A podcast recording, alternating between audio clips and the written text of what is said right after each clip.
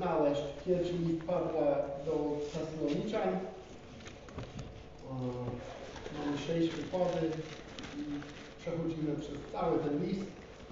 Chciałbym teraz czytać cały pierwszy rozdział, drugorzeczny traktatu.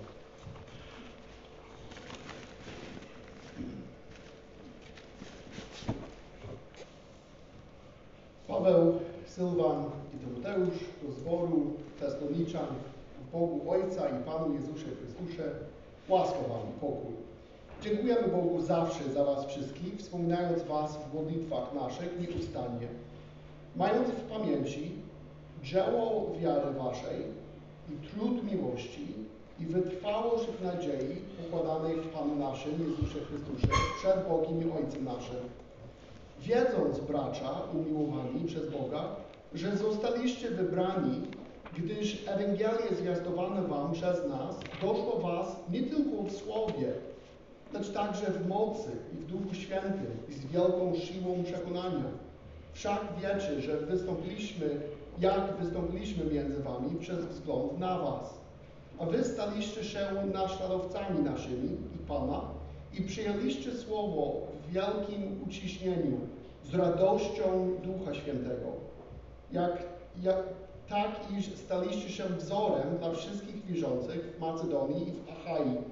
Od was bowiem rozeszło się słowo pańskie, nie tylko w Macedonii i w Achai, ale też wiara wasza w Boga rozkrzewiła się na każdym miejscu, tak iż nie mamy potrzeby o tym mówić, bo oni sami opowiadają o nas, jakiego to u was doznaliśmy przyjęcia i jak nawróciliście się od bałwanów do Boga, aby służyć Bogu żywemu i prawdziwemu i oczekiwać Syna Jego z niebios, którego wzbudził z martwych Jezusa, który nas ocalił przed nadchodzącym gniewem Bożym.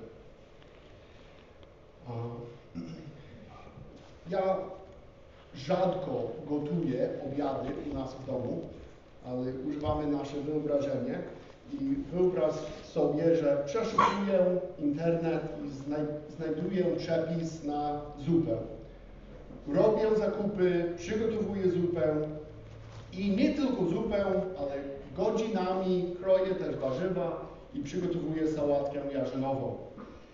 I do tego przygotowuję cały ten obiad. Kotlet sabowy, surówkę, ziemniaki i znowu szukam przepisów w internecie i piekę tort. Zapraszamy do nas gości, razem jemy ten obiad i w trakcie obiadu jeden z gości mówi: Sara, moja żona, bardzo dziękujemy za pyszny obiad. A Sara odpowiada: proszę bardzo, na zdrowie. Ale Ale chwileczka, kto tutaj przygotował obiad? To raczej nic takiego nie miałoby miejsca, Sara by tak nie zrobiła. Dlaczego? Ponieważ dziękuję się tej osobie, która jest odpowiedzialna za pracę. Jest napisane: oddawajcie każdemu to, co mu się należy. Komu cześć, cześć. I to jest ważny aspekt naszego dzisiejszego fragmentu. Paweł w naszym fragmencie dziękuje Bogu za pewne konkretne działanie. I z ludzkiego punktu widzenia to wygląda na błąd. Wygląda na to, że to jest działanie człowieka, a nie Boga. Temat ten jest niesamowicie ważny. Kogo należy chwalić? Komu należy dziękować? Paweł pisze o tym w naszym fragmencie. Dzisiaj przestudiujemy pierwszych pięć wersetów. Proszę zauważ, że te pięć wersetów składa się tylko z dwóch zdań. Mamy kropkę po wersecie drugim, a następnie kropkę po piątym wersecie. Dziś zajmiemy się analizą jednego długiego zdania od początku trzeciego wersetu do końca piątego. Zaczyna się tak. Dziękujemy Bogu zawsze za was wszystkich, wspominając was w modlitwach naszych nieustannie. Paweł modli się za tych, którzy odwrócili się od bałwanów, aby stać się uczniami Jezusa. I może on z czystym sumieniem napis, napisać, że wspomina, wspomina ich w modlitwach, używa on słowo nieustannie. To on regularnie, nieustannie się o nich modli. Konkretnie on dziękuje Bogu za nich. U nas w Szerocach na każdym nabożeństwie mamy czas wspólnej modlitwy. I często ktoś dziękuje Bogu za mnie i moją rodzinę. I jest to niesamowicie zachęcający, budujący. I nie tylko wobec nas, mamy zwyczaj, aby często wybierać danego członka zboru i podczas tej wspólnej modlitwy modlić się o niego. Dziękować Bogu za jego działanie w życiu tej osoby i prosić go, aby, jej, aby dalej jej błogosławił. To są zdrowe i pożyteczne zwyczaje. Chciałbym zachęcać nas wszystkich, aby modlić się za członków zboru. Nie tylko na nabożeństwach, ale i też w naszych indywidualnych modlitwach w ciągu tygodnia. Nasi bracia i siostry w Chrystusie są nieustannie atakowani pokusami i oni potrzebują naszej modlitwy. My jako członkowie wspólnoty możemy robić różne rzeczy, aby nawzajem się zachęcać. Ale nie ma nic ważniejszego, nic bardziej wpływowego, niż modlenie się za siebie nawzajem. Paweł z czystym sumieniem przed Bogiem pisze, że on razem z Sylasem i Tymoteuszem nieustannie modlą się za chrześcijan w Tesalonicy. Dziękuję Bogu za konkretne rzeczy. Spójrz na następny werset. Zobaczymy, za co konkretnie oni dziękują Bogu. Mając w pamięci dzieło wiary waszej i trud miłości i wytrwałość w nadziei. W swoich modlitwach oni dziękują Bogu za trzy rzeczy. Dzieło wiary, trud miłości, wytrwałość w nadziei. Czyli ich wiara, ich miłość, ich nadzieja. W kilku miejscach w Nowym Testamentu te trzy cnoty pojawiają się razem. Jest napisane. Teraz więc pozostaje wiara, nadzieja, miłość. Jest napisane. My zaś, którzy należymy do dnia, bądźmy trzeźwi. Przywdziawszy pancerz wiary i miłości oraz przyłbicy nadziei zbawienia. I jest napisane, bo usłyszeliśmy o wierze waszej w Chrystusie Jezusie i o miłości, jaką żywicie dla wszystkich świętych, dla nadziei, który jest przygotowany dla was w niebie. To są trzy podstawowe, fundamentalne cnoty w życiu chrześcijanina. W naszym fragmencie, fragmencie Paweł dodaje coś do każdej z nich. Czytamy dzieło wiary waszej, czyli działanie, praca, która jest wykonywana z wiarą, że Bóg ją pobłogosławi. Po drugie, mamy napisane trud miłości. Jest to trud. Praca, który wypływa z miłości lub odwrotnie. Miłość, która inspiruje pracę, wysiłek. I po trzecie, wytrwałość w nadziei. Tłumacze sami dodali przyimek wy, wytrwałość w nadziei i nie jestem pewny, że to pomaga nam zrozumieć ogólny sens. Chodzi o wytrwałość, która wypływa z nadziei. Lub nadziei, które owocuje wytrwałością.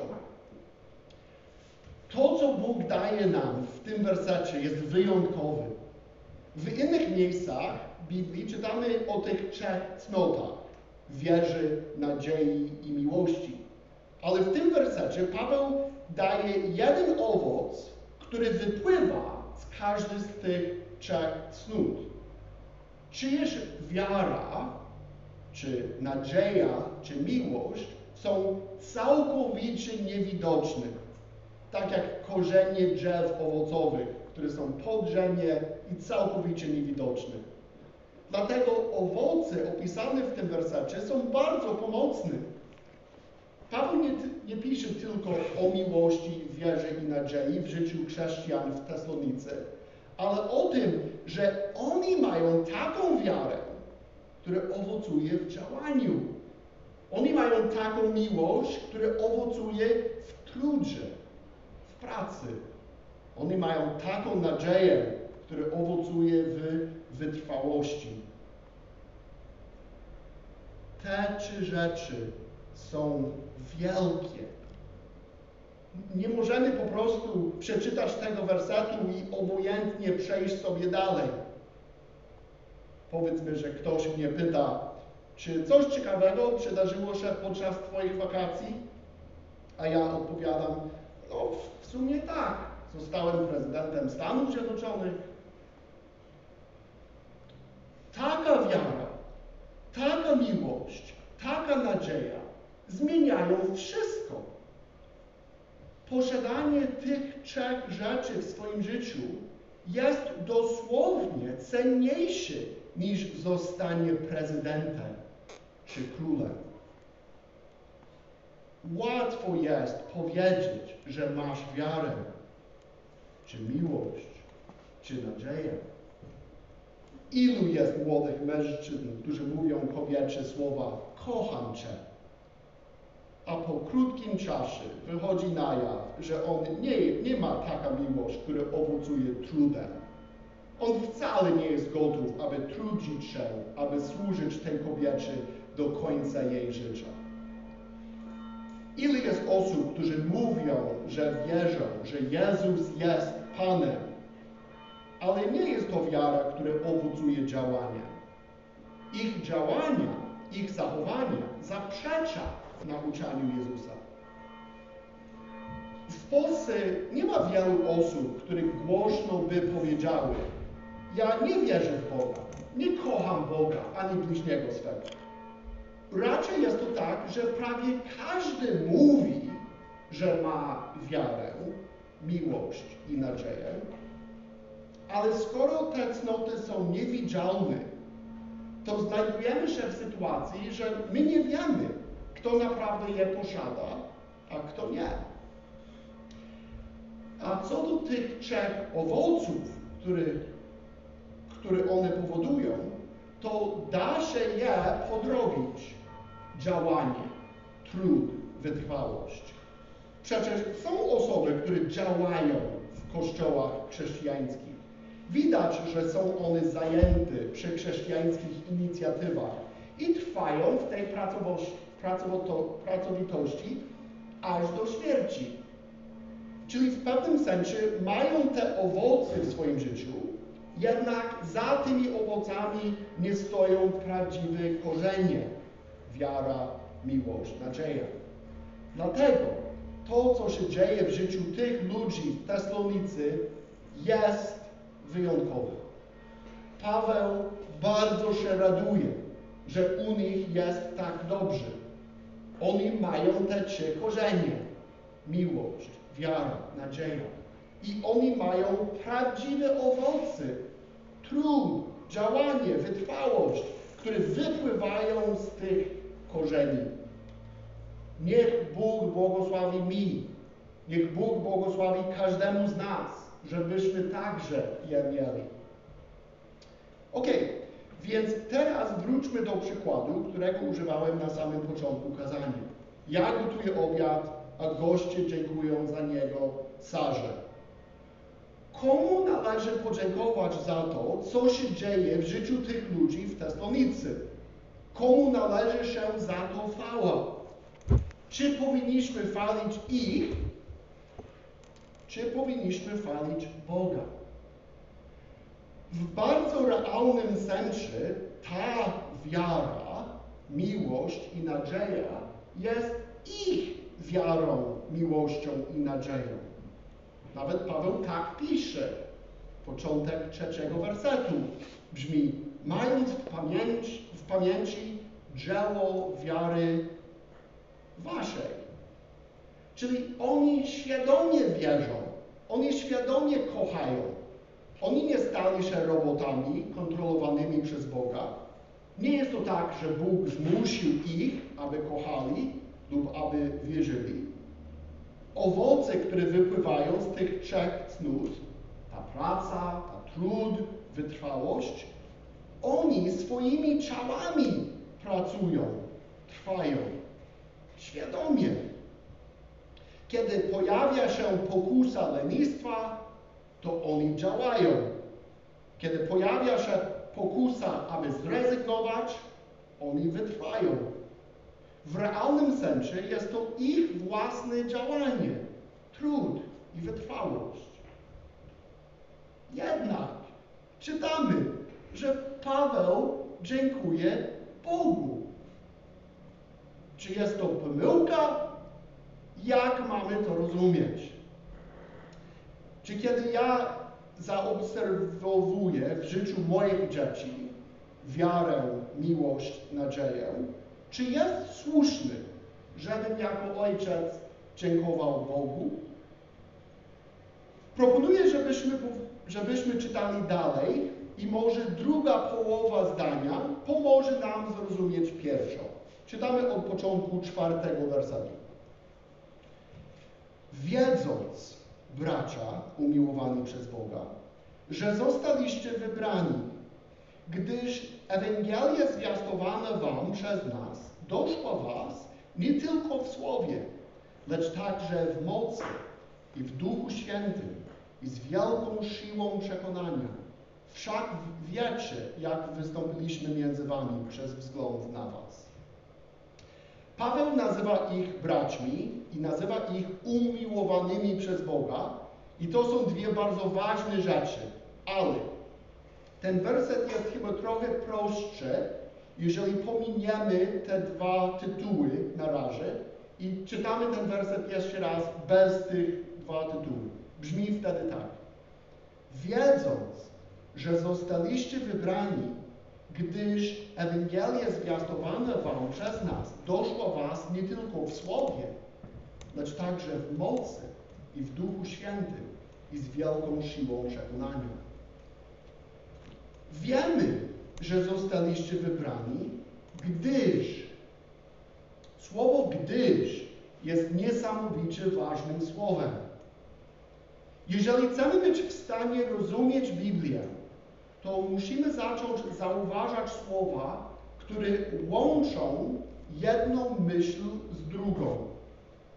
Ponieważ jest niezbędny, żebyśmy zauważyli relację pomiędzy dwoma zdaniami. Takie słowa jak ponieważ, dlatego, że, z powodu, gdyż.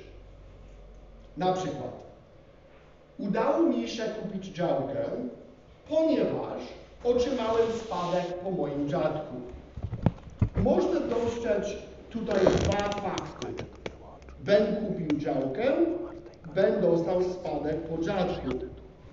Ale jest także trzecia rzecz, którą autor zakomunikował. I jest to relacja pomiędzy tymi dwoma faktami. Udało mi się kupić działkę, ponieważ dostałem spadek. W naszym wersecie mamy dwa fakty. Pierwszy fakt, oni są wybrani przez Boga. I drugi fakt, Ewangelia została zwiastowana u nich nie tylko w słowie, lecz także w mocy, w Duchu Świętym, z wielką siłą przekonania. Ale pytanie brzmi, czy jest jakaś relacja pomiędzy tymi dwoma faktami? Paweł pisze, wiemy, że oni są wybrani, gdyż Ewangelia została zwiastowana u nich nie tylko w słowie, lecz w mocy, w Duchu Świętym, z wielką siłą przekonania. Paweł wyjaśnia, że istnieje relacja pomiędzy wybraniem i faktem, że Ewangelia została zwiastowana u nich w mocy. Oni są wybrani przez Boga, dlatego Bóg spowodował, że Ewangelia została im zwiastowana w ten sposób. Ta druga połowa zdania bardzo pomaga nam rozumieć odpowiedź na nasze pytanie. Czemu Paweł dziękuje Bogu za to, że oni wierzą, oni kochają, oni mają nadzieję? Czemu Paweł dziękuje Bogu za cnoty w ich życiu? Ponieważ niewidzialny Duch Święty i Jego moc i Jego przekonanie stoją za tymi cnotami w ich życiu. I za tym stoi Boże wybranie. Może teraz użyję siebie jako przykładu. Mniej więcej trzydzieści lat temu był dzień, kiedy wybrałem Jezusa. Pomodliłem się takimi słowami. Nie pamiętam dosłownie, ale mniej więcej pamiętam. Panie, ja dobrze znam Ewangelię. Dobrze wiem, że jestem grzesznikiem, że słusznie zasługuję na to, aby być od Ciebie oddzielony na wieki. I wiem, że przygotowałeś sposób, w jaki moje grzechy mogą być mi przebaczone i w jaki mogę zostać z Tobą pojednany. Wiem, że Jezus może mnie uratować, jeżeli zaufam Mu, jeżeli uwierzę w Niego. Więc ja robię to właśnie teraz. Chcę być Twoim dzieckiem. Wierzę, że dzięki Jezusowi mogę nim być. Proszę, uratuj mnie. Ja byłem świadomy mojej wiary, mojej miłości do Jezusa. Byłem świadomy swojego wyboru. To, że Duch Święty działał we mnie w tym momencie, czy godziny i dnia wcześniej, tego nie wiedziałem. Przynajmniej nie byłem tego świadomy. Ja wybrałem Boga. Czy Bóg wcześniej mnie wybrał? To nie wiedziałem. Duch Święty i Jego moc, i Jego siła, przekonanie, to wszystko dla mnie był niewidoczne. Wybranie przez Boga, człowiek nie jest tego świadomy. Ja byłem przekonany, że ja wybrałem Boga. Raczej bez Jego zaangażowania w to. Dlatego to, co Paweł objawia nam tutaj, w tym fragmencie, jest tak bardzo ważne. Bo jeżeli Bóg by nie objawił nam przez apostoła, że Duch Święty zadziałał w swojej mocy, żebyśmy zostali przekonani, to byśmy myśleli, że my to wszystko zrobiliśmy bez Jego zaangażowania. Jeżeli Bóg by nie objawił nam tego, że zanim my wybraliśmy Boga, Bóg wybrał nas, to my byśmy nie byli tego świadomi. Chciałbym dodać, że nikt z nas nie odwróciłby się od grzechu i nie wybrałby posłuszeństwo wobec Jezusa bez tej potężnej pracy Ducha Świętego. Bo byliśmy przekonani, że dzięki tym grzechom znajdziemy szczęście. Ktoś mógłby zapytać, czemu wybranie przez Boga jest ważne? Czemu dzisiaj rozmawiamy o to? Są przynajmniej dwa powody. Po pierwsze, wszystko, co jest objawione nam w Biblii, jest ważne. Kropka. Bóg nam powierzył całe Pismo. I jest to nasza odpowiedzialność, aby czytać, badać i żyć zgodnie z Jego całością. A po drugie, jest to ważne dlatego, że jeżeli nie wiedzielibyśmy o Bożym wybraniu przed założeniem świata i o działaniu Ducha Świętego w momencie, kiedy człowiek uwierzy w Jezusa, to byłby normalną rzeczą chwalić się z naszego wyboru.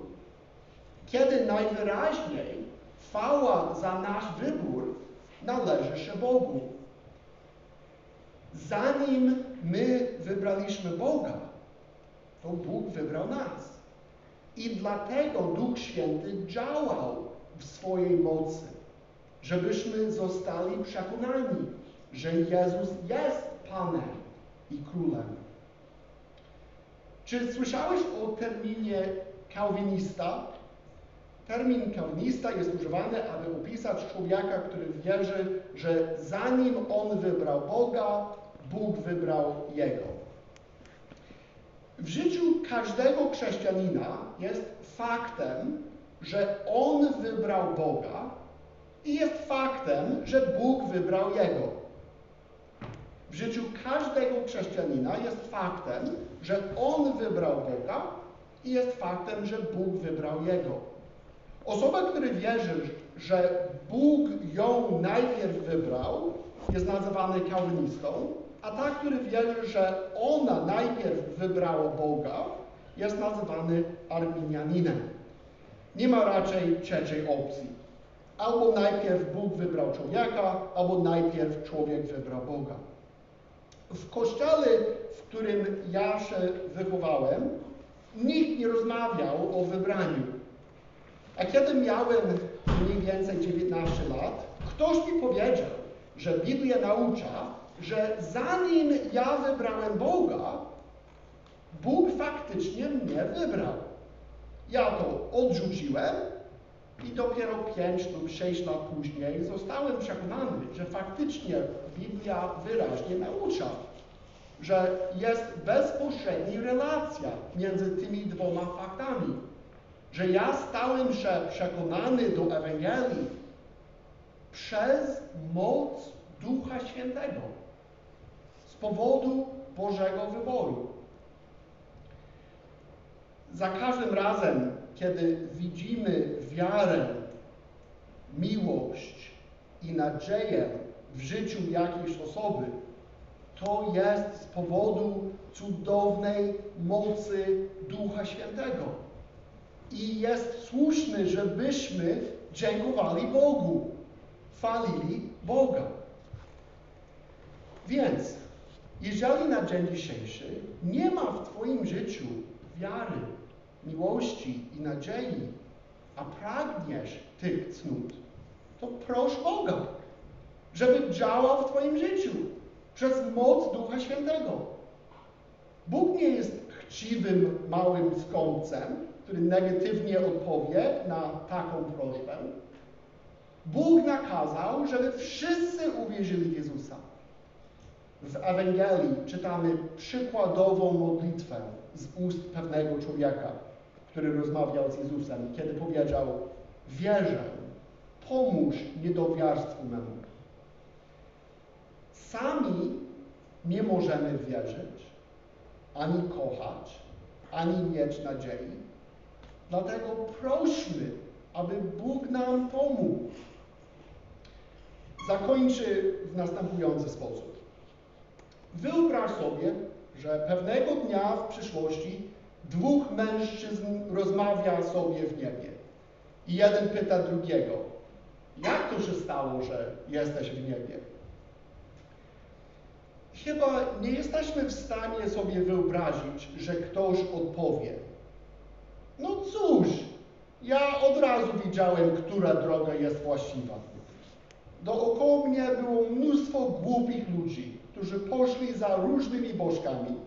Ja przeanalizowałem różne religie i filozofie i wybrałem tą właściwą. I jak widać, miałem rację. I teraz odbieram swoją nagrodę. Wiemy, że tak nie będzie. Właściwa odpowiedź na pytanie, jak to się stało, że trafiłeś do nieba, może być tylko czymś w takim stylu. Całkowicie z powodu Bożej łaski. Całkowicie z powodu Jego hojności wobec mnie. Nie wiem czemu Bóg mnie tak łaskawie potraktował. Wcale na to nie zasłużyłem. Byłem wielkim grzesznikiem. On był jeszcze większym Zbawicielem. Cała chwała należy się Jemu. Zbawienie nie jest współpracą między Bogiem i grzesznikiem. Bóg sam zbawia grzeszników. Nawet nasza wiara, która jest niezbędna, jest owocem działania Ducha Świętego. Reformatorzy walczyli z myśleniem, że człowiek może współpracować z Bogiem, żeby ten był zbawiony. Bo jeżeli współpracuje, to chwała należy się też częściowo Jemu. Jeszcze raz. Bo jeżeli współpracuje, to chwała należy się częściowo Jemu. Dlatego dzięki reformatorom łacińskie wyrażenie soli deo gloria stało się kluczowe i było nieustannie powtarzane.